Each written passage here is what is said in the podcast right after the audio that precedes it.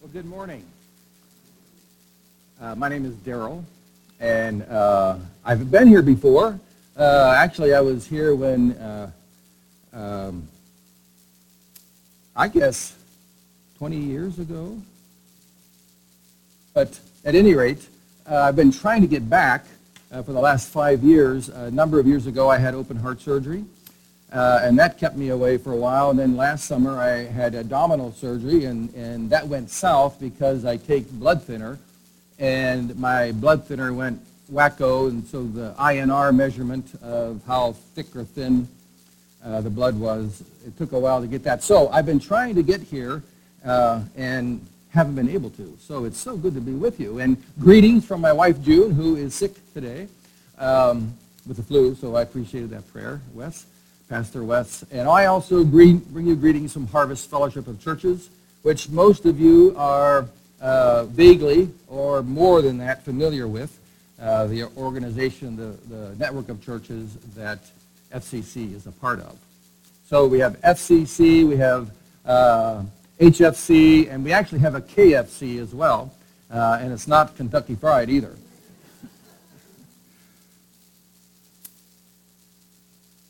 The Bible uses the word mystery in a variety of places.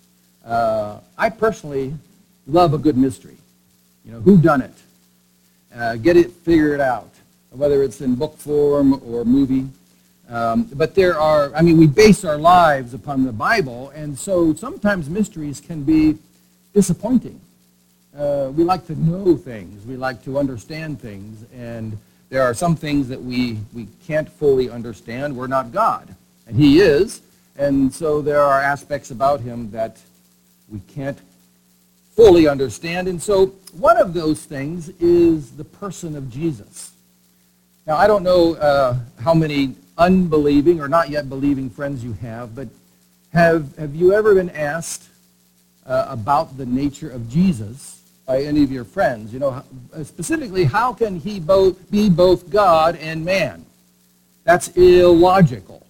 Uh, that can't be, you know, for, for one, one uh, human to have two natures.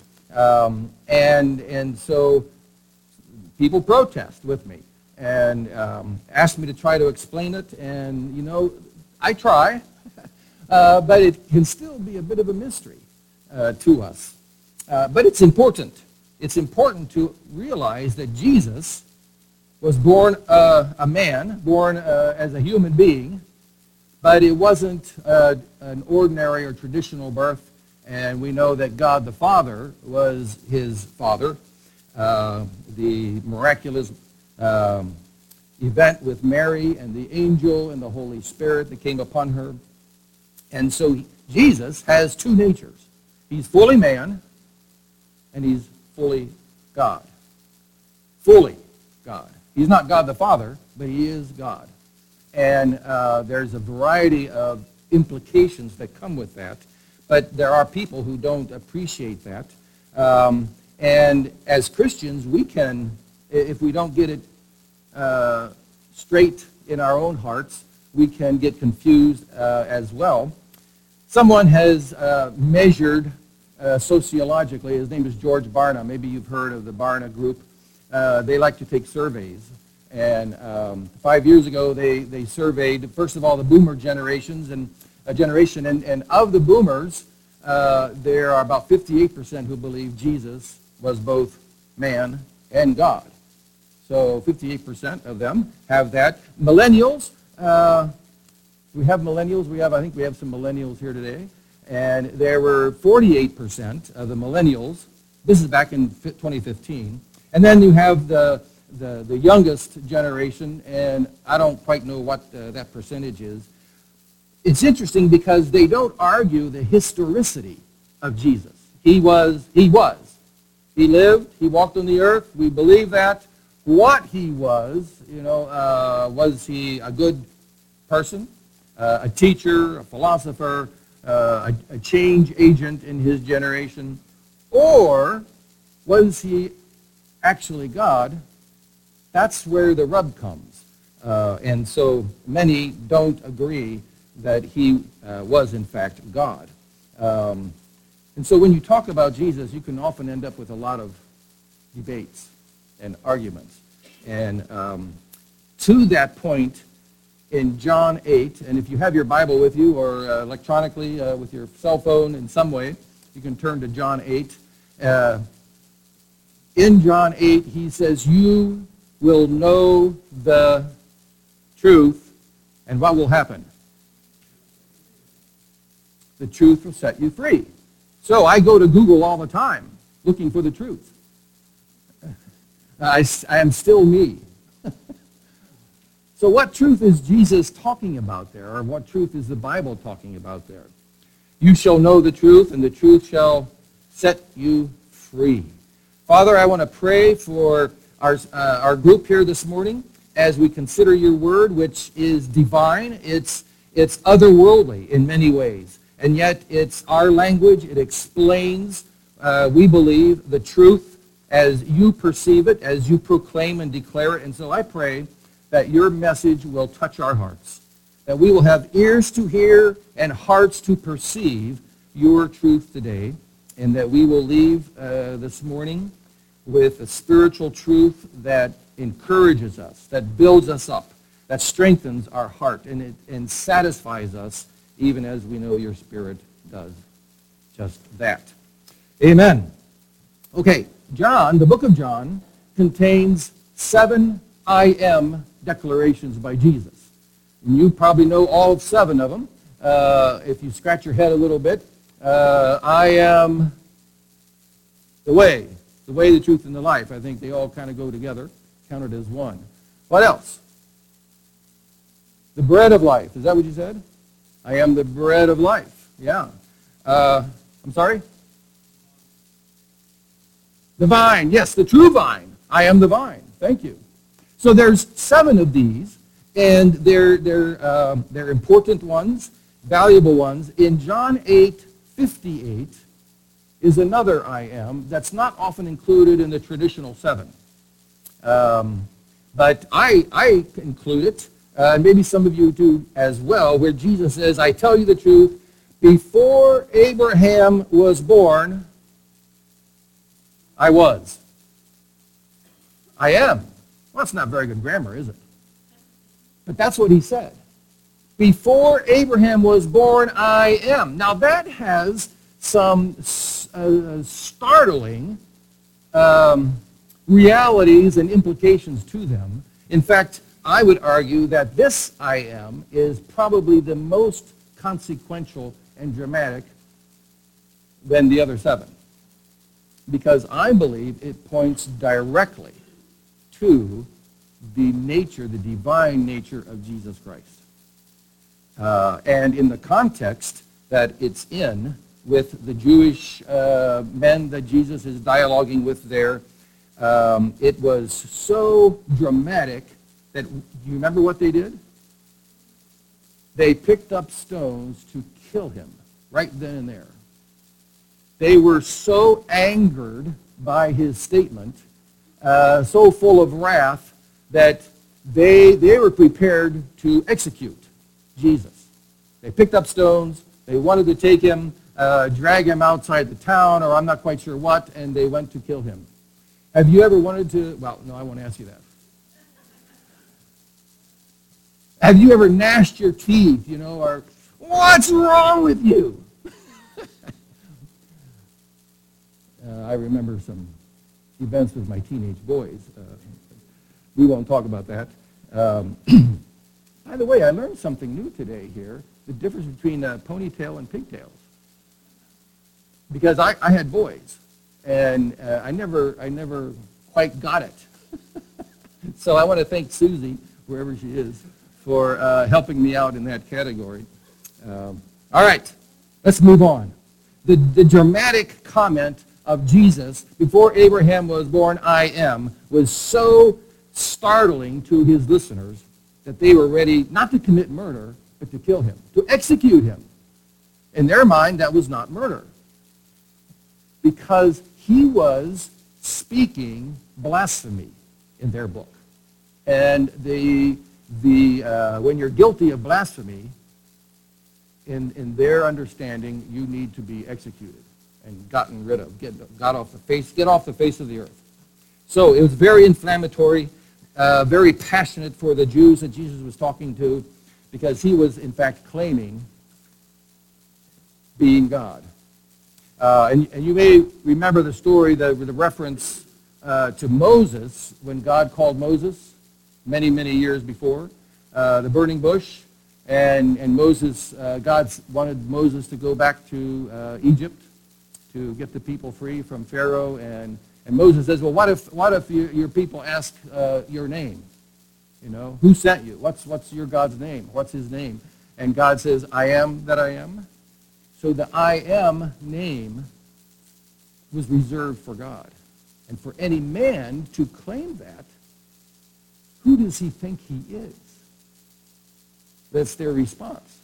So hence my take on this thing that this is a very, very important uh, one of the I ams. Um, all right. In order to fully understand it, you need the context. Uh, context is very important in, in uh, interpreting Scripture. Uh, in fact, one of the former presidents of Gordon Theological Seminary was an Old Testament scholar, and he always said, when interpreting the Old Testament, the Hebrew language, context is king. So it's even more important than the specific meaning of the word because a lot of times in Hebrew, you don't know what the specific, specific meaning of the word is. One word can have eight different uh, translations or, or uh, interpretations depending on the context. So context really is important. So, okay, let's go down to verse 31. John 8, 31. Are you there? If you have your Bible. Because we're going to sort of run through from verse 31 up to uh, 58 and 59 where we began. All right. Uh, verse 31 and 32. To the Jews who had believed him. Hmm, that's interesting. To the Jews who had believed him, Jesus said, If you hold to my teachings, you are really my disciples. So it seems like he's challenging. They have the if uh, there at the beginning of the sentence. So there's, you know, this is the important thing. The Jews did believe in him. They believed something about Jesus, but they weren't his disciples. If you uh, want to be my disciple, what was required? Hold to my teachings, and then you'll be my disciple. All right? So it seems to me that some of these Jews believed in what he was saying, which I believe they accepted his Jewish thought of repentance, his call to repentance, uh, and uh, his teaching on the kingdom of God. Very Jewish. And, and I'm, I'm sure many of the, the Jewish leaders accepted that dynamic, but they weren't going to practice a lot of the rest of his teachings. So he says, if you want to be uh, truly be my disciples, you have to hold to my teachings. Incorporate my teachings into your life uh, so that what Jesus said becomes our, our guiding rule of, of thumb and what's important. And so we do the same thing, right? Um, the decisions that we make, the values that we keep, uh, the emotions that we have, the experiences that we have, if we get hurt, if we get offended, uh, God says, forgive. And, and sometimes we say, I can't forgive. What happened to me was so terrible and offensive, I can't forgive. Now I got a problem because the Bible says, and Jesus says, and the Apostle Paul says, forgive.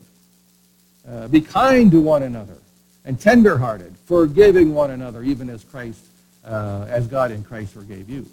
Uh, so we have these directives and imperatives, I like to call them, which the scriptures make clear, but um, you know, do we follow them? If we want to know salvation truth, that's the word I like about uh, verse 32, then you will know the truth, and the truth uh, will set you free. I believe he's talking about salvation truth, not just facts, you know, that you can get off of Google, uh, but salvation truth. Um, and in fact, I would even take it a step further. If I would have translated that, I would have said, you shall know the truth, and the truth that you know experientially, that you've applied to your life on a daily basis, whether it's with your family, uh, your coworkers, uh, at church, in your neighborhood, in your private life when you're all alone and nobody knows what you're thinking and doing and watching or saying. In those areas, the truth that you practice and experience, that will set you free. All right, that's just a personal uh, thing there for me on that particular one. Saving truth, continue in, in, in his work, uh, his word.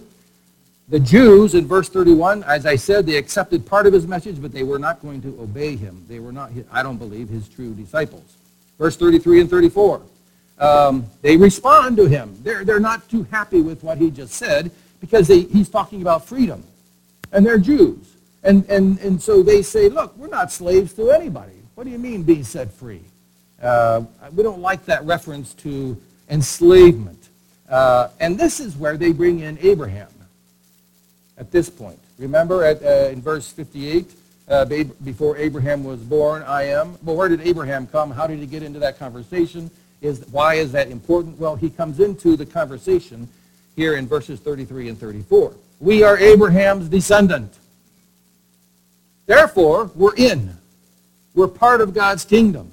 We are God's children. All of God's promises belong to us. We are Abraham's descendants. Have you ever um, conversed with someone and you, you say, so how did you become a Christian? And they say, well, I was born a Christian. Oh, my eyebrows go up. I didn't, didn't know you could do that. what do you mean? Well, my parents were, were Christian. Oh, and therefore you're a Christian. I get a little bit um, sarcastic sometimes. You know, I try to I try to get under their skin because I don't believe that's how you become a Christian.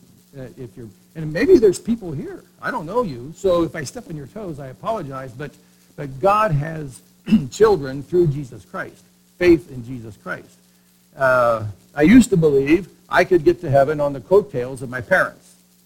My dad was a minister. My parents were missionaries in South America. I mean, talk about goody two-shoes. Uh, I had quite the, the lineage. Um, but it didn't help me. I still became a rebellious hippie.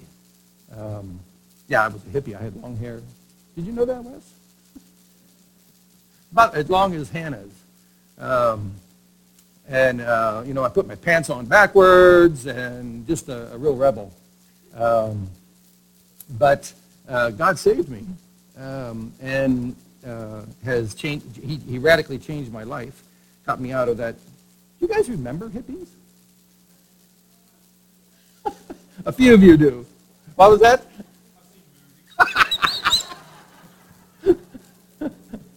right. Yeah, I'm, I'm a lot older than I think. Um, so the Jews didn't think they needed to be set free. They were in. They were members of God's kingdom, and they didn't like Jesus telling them otherwise. We're not slaves of anyone uh, or anything. Jesus has children through new birth. Faith in Christ. Uh, you must be born again. That's what he said to Zacchaeus. Is that right? Nicodemus. Zacchaeus, Nicodemus. You know, sometimes it's hard to keep the name straight. Um, I always like to test the congregation to see how well Pastor Wes is doing. See, if you don't, it, this is all going to be on the quiz next Sunday. But if you fail, it's not your fault. It's, it's Pastor Wes's fault. Um, that's right. Jesus said to Nicodemus, you must be born again. And did Nicodemus understand Jesus? Not a twit. Not a word. Because, why? He was a teacher of the Jews. He was a man who knew the Old Testament, and he couldn't switch from the physical to the spiritual, the kingdom of heaven, and what Jesus is referring to. And the same dynamic is happening in John 8. The Jews in debate with Jesus, they focus on the natural, the physical world. And so when Jesus talks about uh, enslavement, they're thinking literal. Even though they were under the, the, the rule of the Romans, right? They, they, they, they claim that they were not uh, slaves. And then Jesus has to come out and make it plain. I'm talking about sin. If you sin, you are a slave to sin. And all slaves need to be freed. And, and so Jesus is trying to help them understand um, this point. And in verse 37, he, when he's talking about sinfulness, um, he says, you know, you don't understand me. I think that's in verse 37, because you don't have any room for my word. You don't have any room for my word. Word, Jesus is, he's known as the word, right? Ha logos, or the, the word. In the beginning was the word, and the word was with God, and the word was God. Incredible uh, beginning of the book of John. And the word there for the word is logos, the Greek word. And that's the word here. Um, you have no room for God's word, Jesus says to them. Uh, I think it's in verse 37. So they're living, they're thinking, they're understanding, their uh, um, processing of life was not with God's word. It was from their own perspective. True, it had uh, lots of Old Testament uh, teachings to it, but it was still apart from God's word. And I believe the same is true today. If we live and move and have our being separate from the scriptures, we will walk in sin. Maybe it's in uh, relationships with others, uh, knowing how, being able to forgive them or love them, uh, being kind and merciful uh, rather than um, ret- uh, retribution, wanting to get back and get even. Um, you know, wanting to throttle somebody because they don't get what you're trying to say or do or be. So whatever, whenever I live without God's word, and it can be out of ignorance, but it can be intentional as well at those times, I'm moving in a sinful way. And uh, that's a scary thought because uh, it puts responsibility on us as followers of Jesus to, to know what God says uh, about various things, whether it can be, it can be um, social issues, of which there are many. Um, you know, what does God say? Now, uh, well, Jesus knows he's talking to Jews, sons of Abraham, right? So he knows their perspective, but he challenges them, says, and they, he's saying, you people want to do what is not congruent with Abraham. You claim Abraham as your father, but look what you're doing. You're scheming to kill me. And that's what they were doing. They wanted to kill him the, by this point. Um, and, and, we know in a few verses uh, they're ready to do that. So their, their, their, their plans and their anger and their, their, their hatred even towards Jesus was not of God. In fact, uh, in verses 39 and 40, Jesus says, what you are doing is part of the nature of your father, which is contrary to the nature of my father. Well, that gets their heads uh, their hands scratching of their heads. You know, what in the world is he talking about now? Um, and he doesn't reveal right away who he's talking about, but they, they, they, they begin to recognize the hypocrisy of claiming Abraham as their father when they, at the same time, they're ready to kill him. Because Abraham wouldn't do that. That's, that wasn't Abraham's nature. So then they switch. They up the ante. Instead of having Abraham as their God, they move to God, or excuse me, Abraham as their father, then they move to God. God is our father. Um, I think that's in verse 41. Um, now they're claiming God as their father, and they, they use an interesting word. I believe it's there in 41, illegitimate children. Is that, your Bible has that? In other words, we, we have a, a, a rich lineage, a heritage that is pure it's pure Jewish. And in fact, what about you, Jesus? We understand that, uh, you know, something happened there and Mary got pregnant out of wedlock and maybe you're an illegitimate child. They don't actually say it, But some people wonder if that isn't uh, a disparaging aspersion of, of Jesus' uh, background. I don't know for sure, but um, they, they don't like him. And they, they use direct and indirect ways to malign him. Um, Jesus, in verses 42 to 47, then I think he sort of cuts to the chase and says it in black and white. You're following the nature of your father. And who does Jesus say it is? The devil. Did somebody say the devil? That's correct. Satan. You're listening to your father, Satan. Whoa. I don't think I've ever said that to anybody. Have you, Wes? I don't know if I'd have the nerve. Uh, but Jesus isn't afraid to lay it on the line. And he claims his words and his nature as God the Father in contrast to the behavior, the actions, the schemings of these Jewish men who are manifesting the nature of their father, the devil. Now, I, we know Jesus um, spoke to Peter rather harshly at one point, uh, right, where he said, get behind me, Satan. Um, he wasn't saying that Peter was, was Satan at that point, but Peter was thinking in a demonic way. He was thinking unrighteously.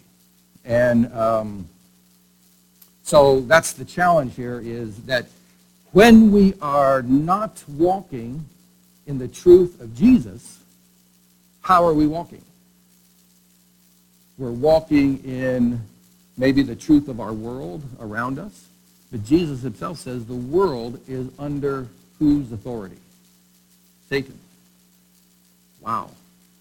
Uh, so it, it, it, behooves us to think about, you know, our, uh, what is influencing us and what's uh, affecting our lives or controlling us even.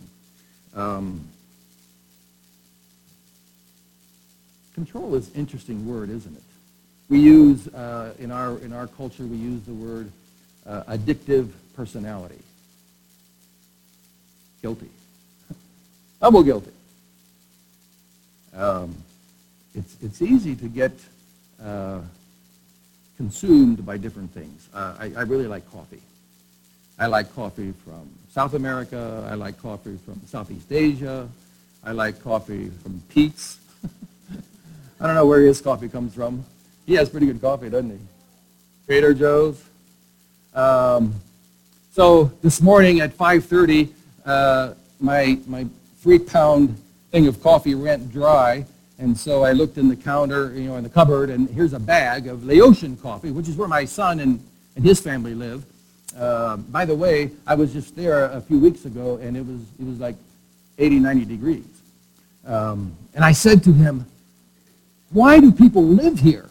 It's so hot and sticky and muggy. And you know what he said? Why do people live in Maine?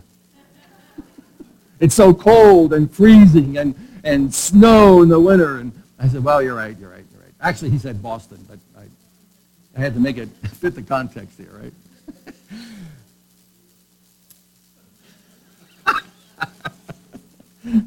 I hope you, you don't have to live there. It's, uh, it's a nice place to visit, but I wouldn't want to live there. Um, let's see. Where are we?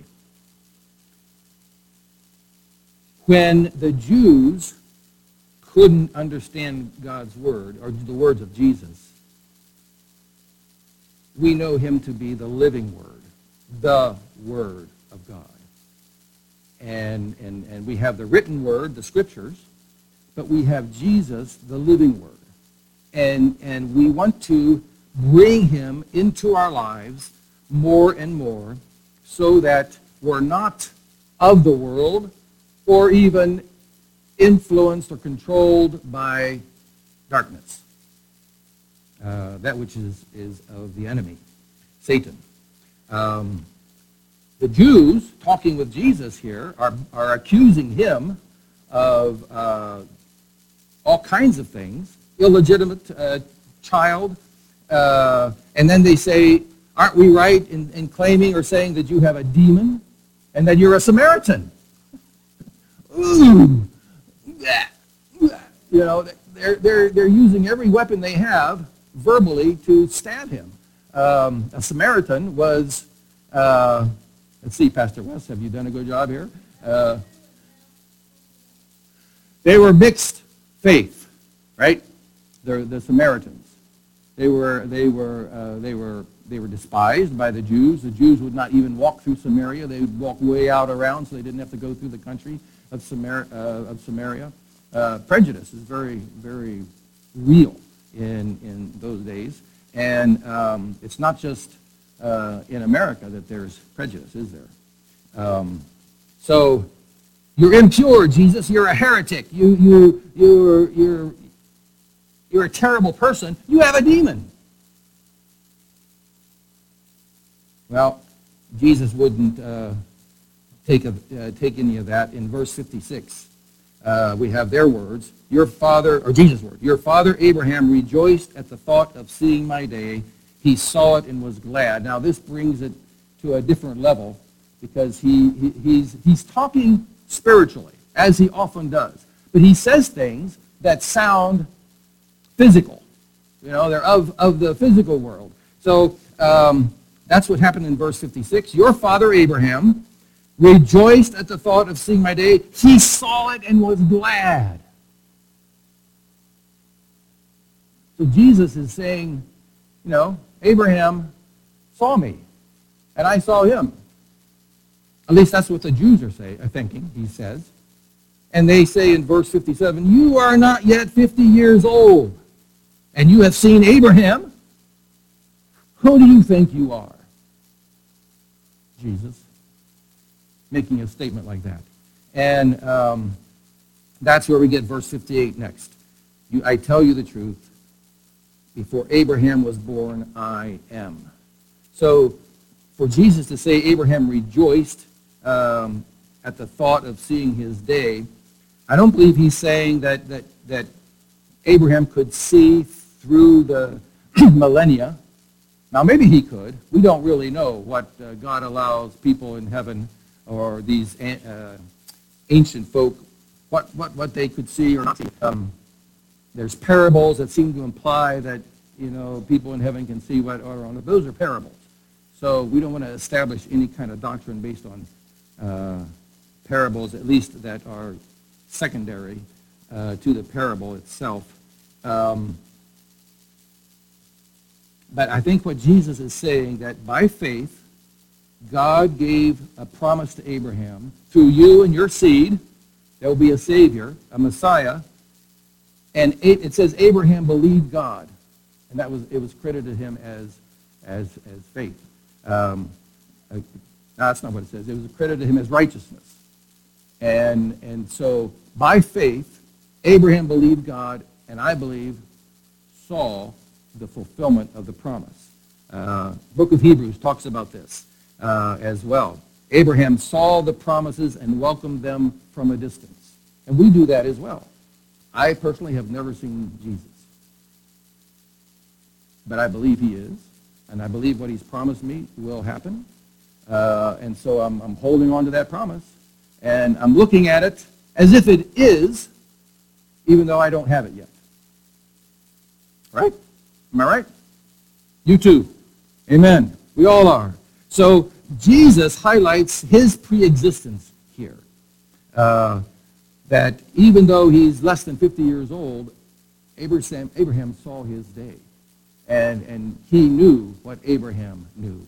And, and he's saying, I am pre-existent, the pre-existent one. I am. I am the I am. Uh, before Abraham was born, I am. It's not I was, but I am. Uh, and so he himself is superior to Abraham, Jesus is saying. Um, I believe it's one of the clearest, purest, unvarnished, and direct statements of Jesus regarding his deity. Regarding his deity. He is God. Your Savior, Jesus Christ the Lord, is God. He's different than God the Father, but he is God. And, and so some of the songs that we sang this morning were spectacular, glorifying the reality of, of who Jesus is, his nature, and what, what he can do in our lives. That his, his word and his promises, they are yes and amen. He is the resurrection and the life, just as he claimed to be. He is the way and the truth and life. He is your and my good shepherd. I am the good shepherd. I am the door for the sheep. He is our door uh, as well to, to the Father. In fact, in Revelation 3, and, and this is uh, my first closing, uh, Revelation 3, verse 20, he says, Here I am, here I am. I stand at the door and knock. Now, why do you stand, why would you stand at someone's door and knock? Just to be a pest? Well, maybe you would. I don't know. No, because you want to you want to meet somebody. You want to you want to uh, come in. You want to go into their house. You stand, and that's what Jesus is saying. As the good shepherd, as the true vine, as the bread of life, as the light of the world, all these I ams that we have, he's standing at your door and knocking. Here I am, he says. I stand at the door and knock. If anyone hears my voice and opens the door, I will come in and eat with him and he with me. Very important. The Jew did not eat with just anyone. They could become impure. They could be made unholy by eating with uh, unrighteous Gentiles, uh, pagans, right? You, you know about that. So it was very important for them to be very careful who they would even rub elbows with. And uh, so for Jesus to say, if you open the door and make it personal, you personally open the door for the knocking Jesus. He's knocking, he's standing at our, at our house, at our home, because he, he's interested in us. He cares about us. He desires to invest in our lives. First, to forgive us of our sins and cleanse us from all unrighteousness, and, uh, and then secondly, to, to dwell within us and to enable us and empower us in this life here on earth. If anyone hears my voice and opens the door, I will come in and eat with him and he with me. Is that my time up? That beat? Oh. oh, the nerve of that pastor. Actually, it is my time up. Uh, thank you. So, folks, before Abraham was born, Jesus is. He, he's the I am. He's the great I am. And he cares about you. He cares what you do, what you think, how you live. He cares about the struggles that you have, uh, the challenges that you face, the disappointments that you experience, and we all experience disappointments, the pains that we suffer, whether physical but also emotionally, psychologically. He cares about all of those things, and he's standing at our door and knocking. And if we open the door, and by the way, this door of yours doesn't have a knob on the outside. He can't open the door, or he won't open the door. There's no knob. The knob is on the inside. So the person in the house has to open the door. Isn't that interesting? So that's why he's standing at the door and knocking. Let's pray. Father, I pray that, that we will uh, respond to the knock of Jesus Christ, the Lord and the Savior, King of kings, Lord of lords, God of very God, who cares about each of us our homes and our families, what we think, what we do, what we feel. And he doesn't reject us. He cleanses us and makes us new creatures through his work on the cross, his resurrection from the dead. Hallelujah. Father, thank you for the new birth. Thank you for the hope that you bring into our hopeless despairing. Thank you for the courage that you bring to us in, in, in these times of fear and trembling, and that you make us new You forgive us and cleanse us. We are so grateful, Father. In Jesus' name I pray. Amen.